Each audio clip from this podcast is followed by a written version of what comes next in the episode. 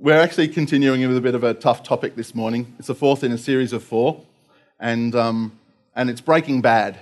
I mentioned last week no one really likes to deal with the yuck stuff, but we do want to know the enemies of the heart, and we do want to protect those around us and ourselves from those enemies. To pretend they're not there or to just bury them under the carpet's not healthy. And so um, this morning we're continuing that. And, um, and we're in a spiritual battle, and we want to acknowledge that and, and be proactive in that and not just, just reactive to what's going on, but actually put good things in place. So that even if one of these four themes have, isn't an issue for you today, to be aware of it and to put things in place to go, I'm going to protect those around me when I see them in these circumstances and myself from these four enemies of the heart, then, then, then I will. I want to be part of that. The first week we did was offence and um, how to deal with offence in a, in a healthy way, in a godly way. The second week, we looked at addictions and trying to uh, find healthy ways to break those patterns, break the things that, that bind us, that hold us down.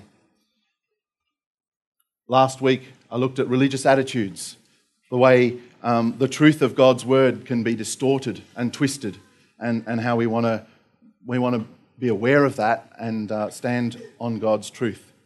And this week, we're looking at a top topic that I actually didn't want to deal with because I, I find it hard. And that's rebellion. It seems everybody actually loves a rebel. There's uh, not, just, not just Aussies, but particularly Aussies. Uh, does anyone know who this guy is? William Wallace from the movie Braveheart. Apparently, is a real guy as well, but that's not him. Does anyone know why he was a rebel? Yep. Went against the Queen. And for some people, if, if I'd been given a dollar for every time a, a, a pastor's used um, him as an illustration in a sermon, I reckon I'd be up to about five bucks now. And uh, he seems to be a bit of a popular rebel for, uh, for using as an illustration. Kids, do you know who that is? Gru.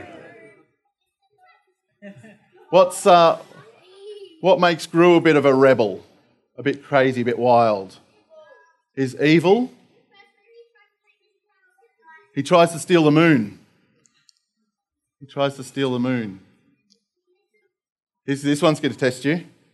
Does anyone know who this guy is? Jacko. Mark Jackson, a football player from the 80s who didn't like to do things the way everyone else did them. He was pretty rough. But he was popular enough to actually extend his career beyond football. Does anyone know what he did after he finished football?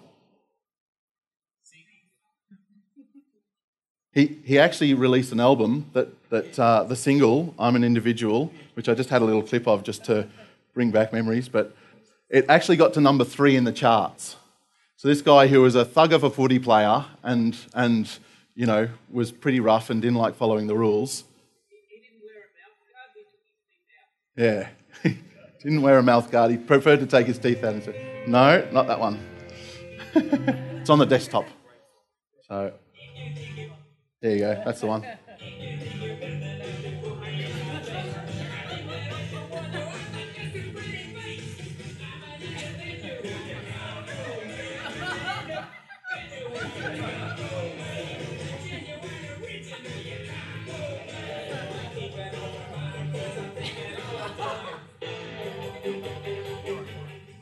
So there you go. Kids, that's what you missed out on in the 80s. yeah, there's, there's nothing that you missed out on there. But, but it seems like people actually like, there's, there's this sense of, of attachment to rebels. If we look at the definition of, uh, of a rebel, rebellion is a refusal of obedience or order, encompassing a range of behaviours aimed at disrupting, destroying, or taking over the position of an established authority. So each of those three wanted to break the trend of what was, what was the authority or the power was. And, and I guess, yeah, either disrupt, destroy, or take over in each of their cases. Now, there's, there's a particular rebel that we all know. Jesus was a rebel. He rebelled against the the, the religious leaders of the day, stirred them up to the point that they wanted to kill him. But before we idolize rebels, Satan's also a rebel. And, and so this morning, rebellion isn't the, the broad topic of rebellion, I'm, I do not want to talk about because we can look at these two people and go, well, there's one I want to aspire to and one I don't. So rebellion in and of itself is not a good or a bad thing. There's, there's times that we can, we can look at Jesus' example of rebellion and go, yeah, there's some things that I want to I want to buck the trend. I want to upset the way the, the, the authority and the, the, the, the, way this world is set up. I want to I want to actually be counter that. I want to be disruptive to that. But at the same time, we look at Satan's model, we go, no, no, I don't want to be a rebel like that. I want to have a heart for God. I want to be obedient to his command. I want to follow him and his authority. And so today, I want to narrow it down a little bit and say we want to look at a caution about a rebellious heart toward God's plans and purposes. So it's not looking at rebellion as a whole, but it's actually looking at that caution of a rebellious heart towards what God's doing. Romans 16, 17 to 18 says, And now I make one more appeal to your brothers and sisters. Watch out for people who cause division and upset people's faith by teaching things contrary to what you have been taught. Stay away from them. Such people are not serving Christ our Lord. They are serving their own personal interests. By smooth talk and glowing words, they deceive innocent people. That's a rebellion I don't want to be part of. And that's why I point out that it's about serving Christ our Lord. Philippians 2 1 to 3 says, Is there any encouragement from belonging to Christ, any comfort from his love, any fellowship together in the Spirit? Are your hearts tender and compassionate? Then make me truly happy by agreeing wholeheartedly with each other, loving one another, and working together with one mind and purpose. Don't be selfish. Don't try to impress others. Be humble, thinking of others as better than yourself. So, as a church, there's, there's a role that we play in, in reinforcing, encouraging, spurring on, driving God's agenda and protecting that and protecting ourselves and those around us from that rebellious nature. I want to be clear that in the church, it's not about specifically submitting to church leaders. And this is my wrestle with delivering this topic to you because it's kind of, in some ways, it can feel like politicians voting for themselves to get a pay rise. You know, that's, that's I, I want to separate what we're talking about from that. Leaders are an important part of the church, but they're not the church. Um, and I really like what Paul says in Galatians. Um, there's, a, there's a bit before this, but then it flows on in 2 6 to 7. And the leaders of the church had nothing to add to what I was preaching. By the way, their reputation as great leaders made no difference to me, for God has no favourites. Instead, they saw that God had given me the responsibility of preaching the gospel to the Gentiles, just as he had given Peter the responsibility of preaching to the Jews.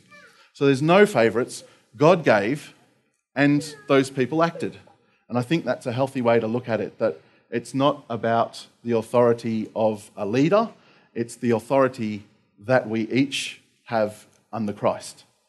We're each given gifts, we're each given abilities, and we have to be uh, stewards of that and, and protectors of the rebellion against what God's putting in place across the board. So I just want to make that clear. Um, okay, I need some volunteers. Yeah, here we go. Beautiful. Yeah, you've been dobbed in. Let's go. I'm, I'm forming a basketball team. So, does anyone else want to join the basketball team? Come on, Steve. You're up. On, Michaela. You're on the team. And I need a. Uh, I, I just, I don't know how many tops I've got, so I've got to work this out. Does everyone know that Catalyst has a basketball team? Here we go. Now, you don't have to put this on because actually, you can wear my top because that's going to fit you. Do you want to whack that on? Here we go. And Jenny, you can be their coach. Do you want to come up as their coach? There we go. Fantastic. Here we go, coach. So, here we go. We have our Catalyst basketball team. Thanks, guys. You want to come over and join the team? Now, they've all got different abilities and they're all uh, have, have different skills and maybe different skill levels, but they're on the same team. So, coach, do you want to just tell them what's the aim of the game? What are we doing? What's, what's, the, what's the overall premise of the game? Yeah? the aim of the game is to win To win. How do you win? by getting goals. Okay, okay. So they get the big picture that the coach has told them that they're trying to get goals. Now, there's a bunch of things, and this is what I want to look at here. I'm going to use this as an example for rebellion. So, so the coach, representing Jesus, um, is leading the team, representing the church family, to a goal, an end goal. So, what are some triggers that potentially would make these four people not want to start kicking some goals? Or they're not kicking, that's the wrong sport. The opposition, that's true, that's a good one. Okay, here we go. First one, Michaela. I've got insecurity and rejection. So, if Michaela thinks that the others aren't passing the ball to her, if she feels like the outsider, that she, that she, that, um, that she doesn't have a role to play, she's not that confident, she goes, I'm not as good as the other guys on the team, then, then that sense of insecurity and rejection, it might not cause her to rebel against the team, but it's a potential trigger to make her go, you know what? Maybe this team's not for me. Maybe I actually want to shoot goals for the other end. Maybe I'm just not motivated and I won't really try very hard. Steve, he's a gun. Have you seen him on a basketball court? So we got we got the next one's pride and arrogance. he knows he's the best on the team. He, he's, he's good. Um, but you see, but his pride and arrogance might actually stop him and, and cause him to rebel against the team because he doesn't think this team, he doesn't want to listen to the coach, he doesn't want to, he, he actually, he thinks he's too good for it. And so he wants to potentially rebel against the team because he's got it together. He's, he's, he's confident. Yeah? You're playing that well, thank you. So you think I've prepared him earlier, wouldn't you? Manipulation and control. Josh. So, Josh, basically, Why is everyone looking at me that way? so these are things, these are things that might cause you to not be part of the team, not want to be part of the team. And if you want to be in charge all the time and you don't want to listen to what your coach has to say, that could maybe cause you not to be want to, want to be part of the team, would it? Yeah? So we've got to be careful about maybe, maybe if uh, Josh starts telling the other people, don't listen to Jenny. I can, I can tell you a better thing. I can listen to me. Do what I say. Then he's going to try and manipulate the team and, and, and uh, get the team thinking about things that Jenny's tried to keep her focus on. So that's something we've got to watch out for. And the last one ignorance and false teaching. Poor Peter here, he's never, he's never played basketball before, so he's just new to it. So he's come along and wants to have a go, but if he doesn't realise what the aim of the game is, how to play with his teammates, how to, how to make it happen, maybe, maybe he got told some things that aren't actually true. Maybe, maybe someone told him that, you know, that, you know, do whatever you want. Jenny doesn't have to tell you what to do. You can do whatever you want. Maybe someone told him that. It's not his fault, but if he's got some false teaching or, or is ignorant to what's going on, then the risk is there that he can also potentially want to rebel. Does that make sense? Thank you, everybody. Thank you, coach. So it's a simple analogy, but it's some really serious things behind the analogy. Things that potentially are triggers to us turning our back on God. These things aren't, aren't things that we can potentially protect ourselves from happening, but they're things that we need to deal with when they do happen. They're things that we wrestle in ourselves, in our relationships, in the fact that we are a team. The, art, the fact that we do have different gifts and abilities and bring different things to the table. In that we do have a diverse ranges of experience, and some are new and some have been around for a long time, and some have learnt bad habits, and, and, and some are you know, you know, really stable, and all different sorts of stuff. There's all different things that part of being a team and, and part of being part of God's family makes it hard. Makes it hard to, to protect and to notice these things that are triggers that cause people to stray, that cause people to, to decide they don't want to be part of the team anymore. They don't want to be listening to the coach. So, what's some, what's some things that are signs that we've gone far, that we're, we're starting to head away? The first one is gossip or slander. Proverbs 26 says, Fire goes out without wood, and quarrels disappear when gossip stops. A quarrelsome person starts fighting, starts fights as easily as hot embers like coals or fire lights wood. Rumours are dainty morsels that sink deep into one's heart. If we're on a team and Christ is our coach, then we need to protect what comes out of our mouth. We need what comes out of our mouth to represent our coach and represent our team. And we need to protect those around us who might go, Well, I've heard this. I, I, I think that's, I don't need to know. There's someone that does need to know.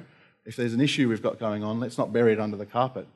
But um, Scripture talks very clearly about how to deal with misunderstandings, how to deal with, deal with things that are wrong. Things go wrong, there's nothing wrong with that. We're all broken, we've all fallen short. But it's how you deal with that and starting a rebellion through slander or, or gossip isn't a healthy way to help the team get some goals. Matthew 18 says, If another believer sins against you, it happens, go privately and point out the offence. If the other person listens and confesses it, confesses it, you have won that person back. But if you are unsuccessful, take one or two others with you and go back again, so that everything you say may be confirmed by two or three witnesses. There's a healthy way to deal with problems, and gossip and slander isn't one, one of them. Isolation. Hebrews 10 24 to 25 says, Let us consider how we may spur one another on toward love and good deeds not giving up meeting together as some are in the habit of doing, but encouraging one another, and all the more as you see the day approaching. A great way that uh, lions attack their prey is they start running after a herd of, say, zebras, and they watch, and they're watching, and they see what unfolds. And what they do is they wait for one to turn the wrong way when the herd turns the other, and they've got them. On their own, they know they're isolated and they're vulnerable and they're able to be attacked because their energy levels are going to drop. When they were in the herd, they had the motivation of the herd. When they, they, had, the, they had the confusion of animals moving left and right, they, it's hard to single out a single animal. But as soon as they turn the wrong way, or as soon as in their weakness or in their struggle they choose to separate themselves, the lions go, That's our one. That's who we're going to go for. And unfortunately, there's a big confusion, I think, sometimes between isolation and restoration. Some people think that by isolating themselves, they have a chance to restore, to recoup, to, to reinvigorate themselves. That's restoration. Restoration's good. Restoration's fantastic, and we need to pay attention and observe. But there, are, there is no one on the bench in God's team. There, there is seasons and there's times where you need to have people sow into you. You need to be aware and be conscious of your limitations and, and let God do a work in you. But that's not on the bench. That's just being part of the team. That's just receiving and, and being sown into. That's very different to isolating yourself and benching yourself and saying, I'm going to separate myself from, from the herd, from the pack.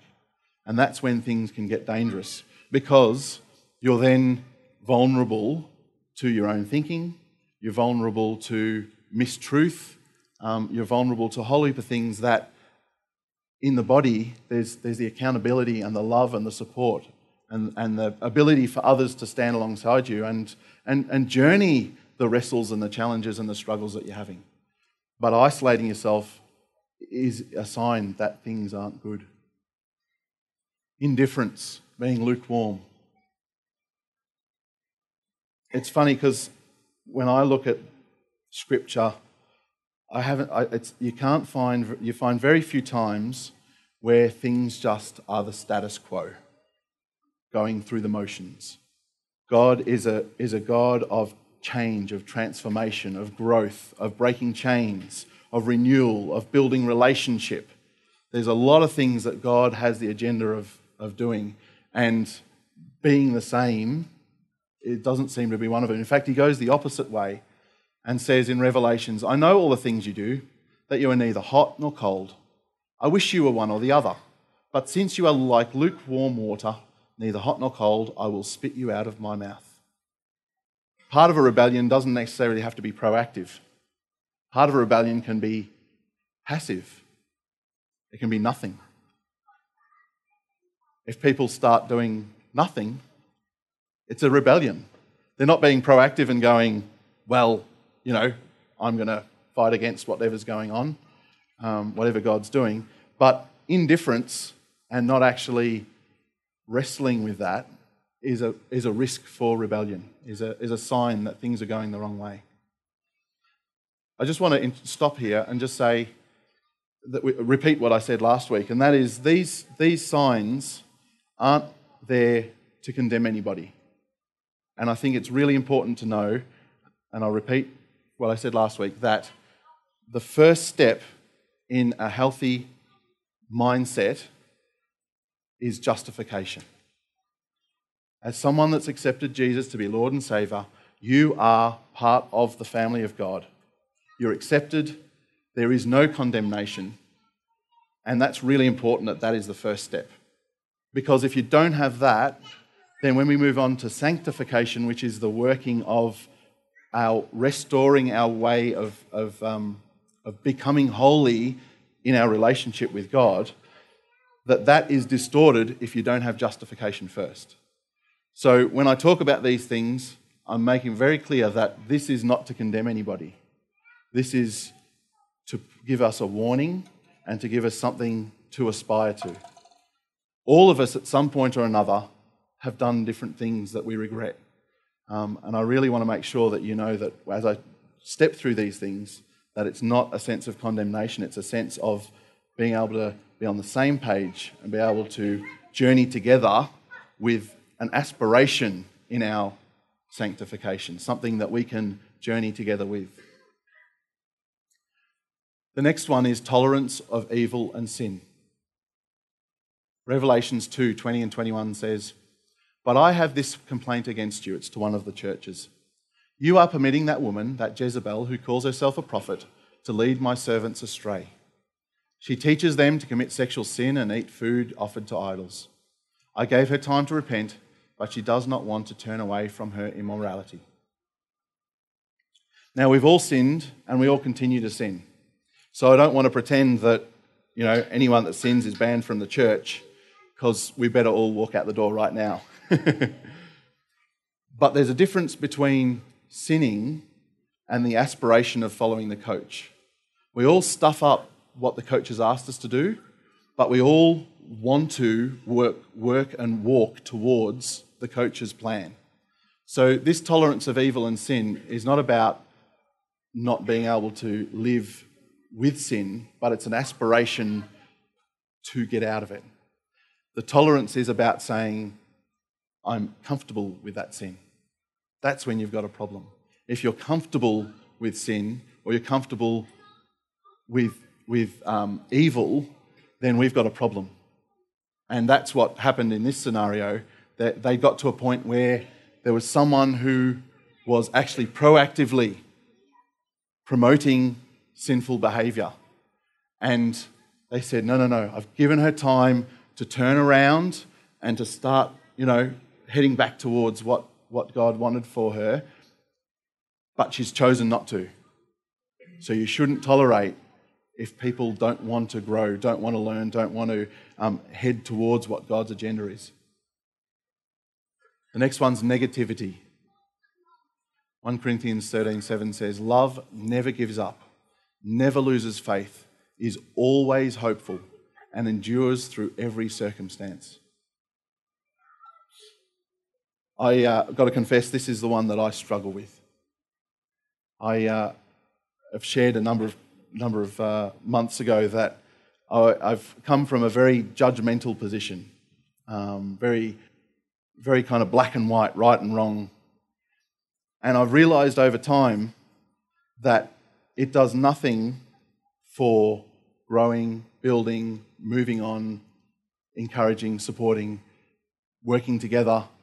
Negativity is very destructive.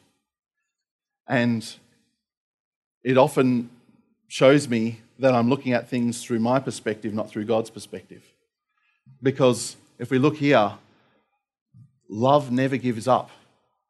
So when I get negative and I give up on someone or a situation, then I'm not loving. If I've lost faith in the fact that God can, can make a change, make a difference, then I've lost my love. If I don't have hope that, that God actually has a solution, has a, has a purpose, has a, has a plan, then I'm giving up on my love and it's through every circumstance. So I think it's really important to remember, for me especially, but for all of us, that when I get negative, that I've lost, I'm heading down a rebellious route. I'm heading down a path doesn't necessarily reflect what God wants me to be doing. And the last one is respect of leaders. I mentioned earlier this isn't about leadership, and I, I didn't want to put this one in, but for my, my own sake, but it is something that the Bible talks about, and I didn't want to paint a picture that wasn't as it, as it is in the scripture. 1 Thessalonians 5 says, Dear brothers and sisters, honour those who are your leaders in the Lord's work. They work hard among you and give you spiritual guidance.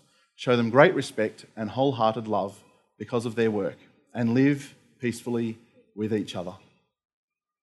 Leaders aren't really any different to anyone else. In fact, scripturally, if anything, they're lower, they're servants.